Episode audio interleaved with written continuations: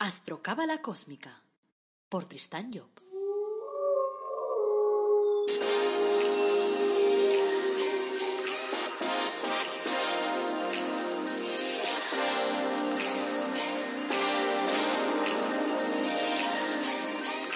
Astrocábala Cósmica, episodio 98. Te brindo una calurosa bienvenida a Astrocábala Cósmica, el podcast en el que te hablamos de astrología cabalística y de cábala, y lo hacemos de una forma directa, clara, fácil, de la que puedes practicar todos los días, porque eso es lo que buscamos, que sea práctico, si no, ¿para qué? Soy Tristan Job, tu astrólogo, cabalista y escritor cósmico, y llevo más de 30 años trabajando el tema de la cábala. Hoy es miércoles 4 de noviembre de 2020. Este es el episodio 98, y como cada miércoles, pues voy a hablarte de cábala. El título del episodio de hoy es Achaiah, el arte de la paciencia. Aprovecho para nombrarte mi último libro, La búsqueda de la felicidad a través del árbol de la vida, que se centra precisamente en el eje de la cábala, en el árbol de la vida. Y la encontrarás en versión de papel o ebook. También encontrarás en Amazon, en el mismo sitio que encontrarás el anterior, encontrarás el libro Mensajes de los 72 genios de la cábala. Se trata de los mensajes inspirados que te ayudarán a conectar mejor con tus ángeles. Recordarte también que en tristanjob.com puedes solicitar una carta astral, o puedes encargar un árbol de la vida personalizado, o incluso tu cuadro de ángeles personalizados. ¿Cómo dices? ¿Que quieres saber cómo puedes utilizar cada uno de los ángeles de la cábala en la vida práctica? Pues entonces te sugiero mi libro Guía de Respuestas de los 72 genios de la cábala, porque allí te va diciendo en cada una de las muchas, es un repertorio de ángeles para decirte qué ángel necesitas para relaciones sentimentales, o para encontrar trabajo, o para tener paciencia como el de hoy, o para tener voluntad. O sea que para distintas cosas, para muchas cosas, O sea que y lo encontrarás los enlaces en el texto de este mismo podcast. Bueno, vamos a empezar con un cuento. Dice, un hombre que vivía en un país donde no existían los árboles de sándalo llevaba tiempo obsesionado con poder conocer esa preciosa y aromática madera, porque mucha gente le había dicho que era estupendísima y maravillosa. Para satisfacer su propósito consultó con su maestro, el cual se limitó a regalarle un lápiz. Un poco decepcionado, el hombre empezó a escribir cartas a todos sus amigos pidiéndoles que le enviaran un trozo de madera de sándalo. Pensó que alguno tendría la bondad de enviárselo. Así que empezó a escribir cartas y cartas durante varios días, y siempre con el mismo ruego: por favor, envíame un trozo de madera de sándalo. Escribió una carta tras otra, pero no tenía contestación. Un día, mientras estaba delante del papel, pensativo, mordiscó el lápiz que le había servido para escribir tantas cartas, el que le había regalado su maestro, y de repente percibió un dulce perfume. Fue entonces cuando se dio cuenta de que siempre lo había tenido en sus manos. El perfume que le embriagaba surgía del corazón de su propio lápiz, que era de sándalo. Sucede lo mismo con los ángeles. Los tenemos delante, nos ayudan a diario, y sin embargo no somos conscientes de su labor, de cómo nos ayudan a desarrollar nuestro proyecto de vida. O sea que ya es hora. Vamos a dar un empujoncito para ser más conscientes. Antes de desarrollar el programa de Achaiah, basado en el libro que escribí mi padre, Los Dioses Internos, quiero hablarte un poquito de la paciencia. Porque la paciencia al final es una actitud, y la gente la confunde, y muchas veces piensa que la paciencia significa no moverse, simplemente estar en posición de esperar y ya está. Pero no es así, y lo vamos a ver también cuando hablemos ahora del programa de Achaiah. En todo caso, la paciencia es algo activo. Ahora, hay que entender qué significa en realidad paciencia. Significa ser capaces de esperar el movimiento que tiene la vida. Es decir, nosotros ya hemos visto en cábala que los ritmos de la vida son 4. Y esos 4 ritmos significa plantar, interiorizar, exteriorizar y sacar el fruto. Por lo tanto, es absurdo plantar una semilla de manzano y esperar que a los 3 días te salga un manzano. No puede ser, es imposible. Por lo tanto, habrá que tener cierta paciencia. Habrá que esperar que la vida desarrolle el proyecto que nosotros estamos arrancando. Pero eso no significa esperar sentados. O sea que si tú plantas una semilla, después la tendrás que regar, tendrás que rascar la tierra, tendrás que vigilar que no haya bichos. O sea, la paciencia requiere un movimiento. Y ahora vamos a ver entonces cómo funciona ese Achaiah. La clave de Achaiah que nos da la tradición es Dios bueno y paciente. Y entonces, ¿qué puede obtenerse de él? Pues nos dice, paciencia para soportar las calamidades de la vida, Descubrir los secretos de la naturaleza. Descubrir el sentido de la vida cuando se ha perdido la fe en todo. La capacidad de innovar y la visión de futuro. Y nos hizo también combatir la pereza, la negligencia y la despreocupación. Ahí es nada. O sea, que fíjate todo lo que tenemos ahí que nos da Achaiah. ¿Cuáles son los puntos de emergencia de Achaiah? Pues de 0 a 5 grados de Tauro está su domicilio. O sea, lo que llamamos el ángel físico. Y por rotación tenemos de 6 a 7 de Aries, de 18 a 19 de Géminis, de 0 a 1 de Virgo, de 12 a 13 de Escorpio y de 24 a 25 de Capricornio. O sea, tener en cuenta que yo doy los grados porque los grados es la forma directa de saber. A ver, hay mucha gente, por ejemplo, que ha copiado el libro de mi padre de Los Ángeles al alcance de todos, pues lo ha copiado y en sus páginas de internet te colocan días de emergencia. Pero claro, el problema primero es que ese libro fue escrito en el año 78, publicado, vamos, en el año 78, y por lo tanto hace muchos años que está ahí el mercado, si no recuerdo mal, es el 78 o el 82, bueno, por ahí era. Y entonces, claro, la fecha que ponía mi padre era aproximada.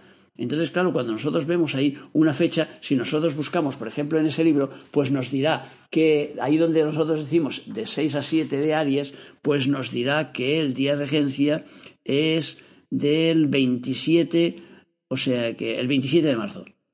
Pero claro, el 27 de marzo caerá en algún año, porque habrá años que caerá el 26 o el 28. Por tanto, lo que realmente es exacto es mirar el grado. Por eso yo doy los grados y no los días. Lo que pasa es que, claro, en el tiempo que escribió mi padre el libro, la gente no tenía acceso a los grados. Y entonces era difícil saber en qué grado tenía el Sol o cualquier planeta. Ahora no hay más que irse a una página, por ejemplo, la de astropampa.com, y ahí te dice inmediatamente pues la posición de los planetas pues en todos los días, y creo que está desde el año Catapún, o sea que está, no sé, desde 1900 o no sé cuántos. O sea que tenéis la posibilidad de saber tanto en vuestra carta de nacimiento como en las regencias diarias, muy fácilmente. Y por eso pues ahora yo doy simplemente el grado y no doy los días, porque los días siempre son aproximados. Bueno, Achaiah pertenece al coro de los Serafines, el primero del árbol de la vida. Y por ser el número 7, participa en las tareas de formación del Séfira Nelza, en nuestra naturaleza. Y sitúa en nuestra morada filosofal número 7 esa esencia llamada paciencia, que es la que nos lleva a descubrir los secretos de la naturaleza. Y cuando decimos los secretos de la naturaleza nos referimos a nuestros propios secretos, a cómo funciona el ser humano y cómo funciona el universo, porque lo de arriba y lo de abajo al final acaban siendo lo mismo. O sea que al estudiar la dinámica de este genio analizaremos entonces la función de la paciencia en el proceso del universo. Y en el proceso de tu propia vida, claro, porque tu vida es el universo en pequeño. Entonces, la paciencia no es solo una virtud que produce en nosotros pasividad y que nos hace resignarnos ante las adversidades y no responder o no reaccionar ante ellas, sino que es una fuerza activa, es una fuerza creadora que nos conduce a un replanteamiento de alguna forma de todos los problemas y nos ayuda a buscar soluciones. O sea, al tratar de la paciencia, de Achaiah podemos recurrir al libro de Job, y en él veremos pues cómo a ese hombre, a partir de un estado de rebelión contra lo que estaba ocurriendo, va buscando las razones que lo han conducido hasta allí. Es un libro dialogado con tres amigos que aparecen de pronto para ayudar a Job a descubrir la verdad. La paciencia en la historia de Job es el hilo que conduce a la visión justa de las cosas, pero es también el que nos permite descubrir los secretos de la naturaleza. O sea que si nos sentamos ante un arbusto para observar su crecimiento, pues acudirán a nuestra mente las ideas que dan sentido a lo que estamos observando y que nos van a conducir a su comprensión. Pero claro, lo mismo sucederá si lo hacemos con un problema, siempre y cuando seamos capaces de dejar la mente en blanco y de dejar que fluyan las ideas, sin tener nada preconcebido.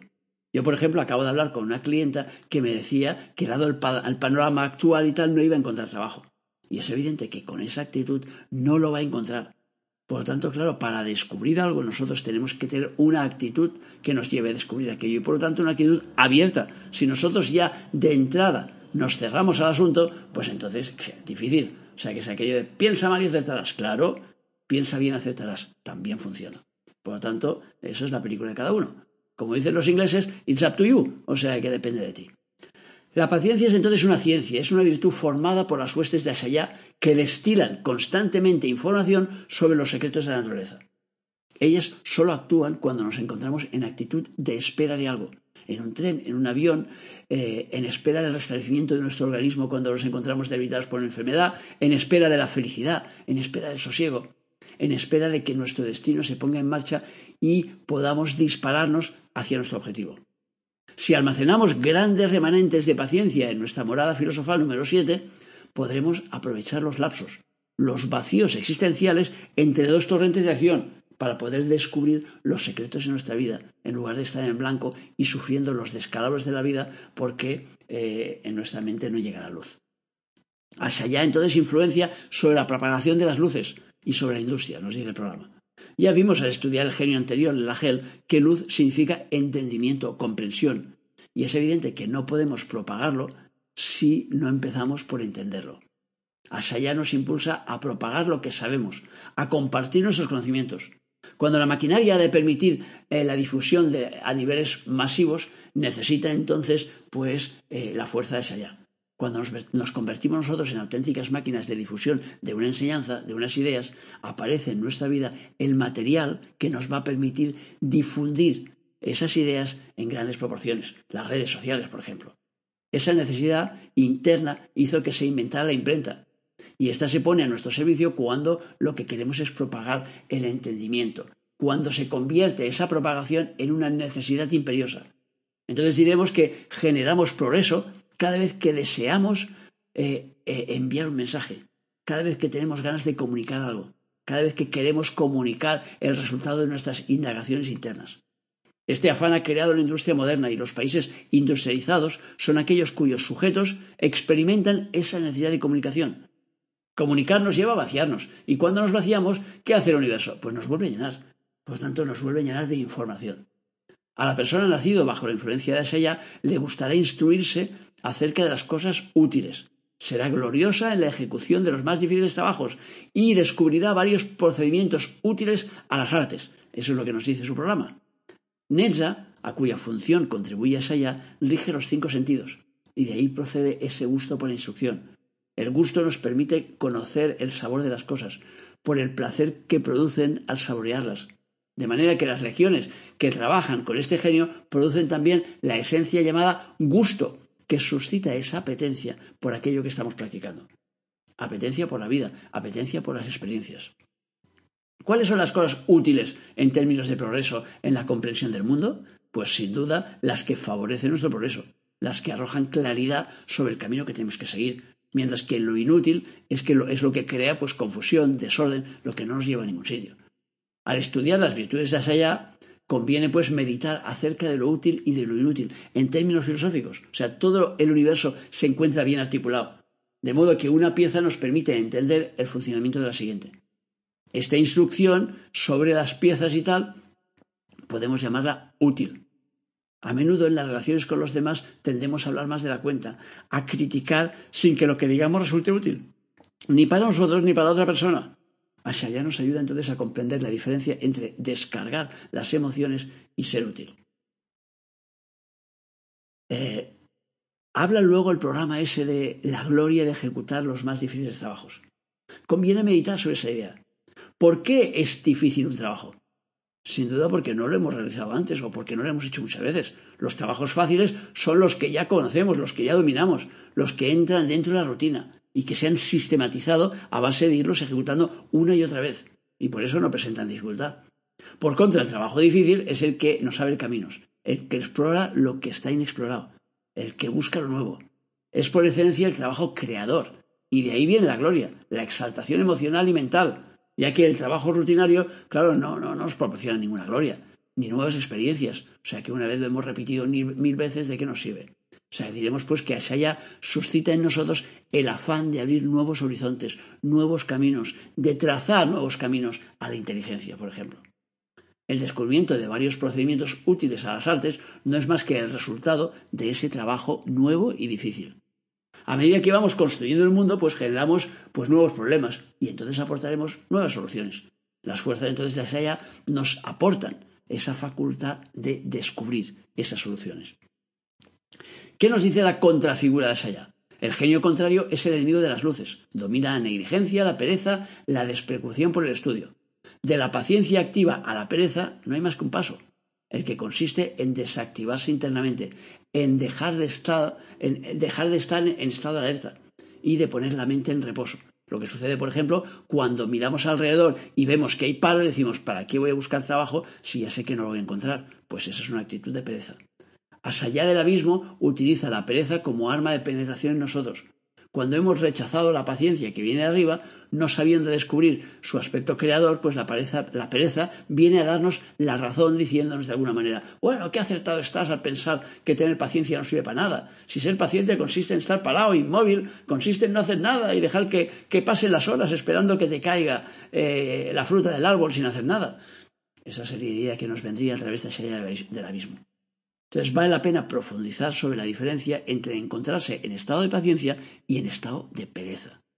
En todo caso, lo que debe estar claro es que la pereza es una fuerza que viene del abismo y que si nuestros músculos se paralizan, nuestra sensibilidad se embota y nuestra cabeza no responde a las iniciativas del entorno es porque Achaiah del abismo está visitándonos.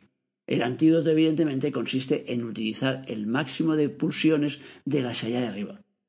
Ser enemigo de las luces significa no querer comprender las cosas, porque su entendimiento nos obligará a tomar partido, nos obligará a movilizarnos, a movernos, quizá en contra de nuestras costumbres o de nuestros placeres, en contra de lo que deseamos. O sea, quienes se niegan a entender los nuevos conceptos sufren de alguna forma la presión del genio de abajo. La despreocupación por el estudio y la negligencia pues serán consecuencias de esa enemistad de la luz, de no querer ver, de no querer comprender. Como dato final, os doy uno curioso, que es ver que la pandemia esa del coronavirus que estamos viviendo fue declarada el 31 de diciembre del 2019. Y ese día, Urano, el planeta encargado de separar la luz de la oscuridad, estaba a 2 grados de Tauro, en grados de regencia de Achaiah. España es del signo Sagitario, así que Tauro representa la casa 6, que es la de los servicios obligatorios. Entonces podríamos entender así que para España resulta obligatorio la búsqueda de la luz, la búsqueda de la comprensión, la búsqueda de ver las cosas desde un punto de vista distinto, de quitarnos la venda de los ojos y dejar ya de ir como borregos siguiendo ahí una realidad exterior en lugar de ir buscando nuestra realidad interna. Bueno, pues hasta aquí el programa del miércoles, o sea que espero haberte ayudado, como siempre, a comprender un poco mejor el tema de los sueños, el tema de los genios, y a darte cuenta que son maravillosos, que nos ayudan todos los días. O sea que gracias por escucharme, por hablarme, por seguirme en las redes sociales, por poner esos me gustas que hacen que la cosa avance y también por darme tu feedback. O sea, por decirme lo que piensas sobre el tema y tal. O sea que déjame algún comentario por ahí. Recuerda que puedes ampliar la información sobre el árbol con mi último libro, pues La búsqueda de la felicidad a través del árbol de la vida, y que también te he dejado referenciado pues mis libros de Mensajes de los 72 genios o el de los repertorios, que es la guía de respuestas de los 72 genios. O sea que si cualquiera de ellos te interesa, los encuentras unos en Manabazón y el otro te he dejado el enlace aquí abajo. Bueno, que tengas un feliz día y recuérdate siempre de nuestro lema: apasionate, vive, cambia.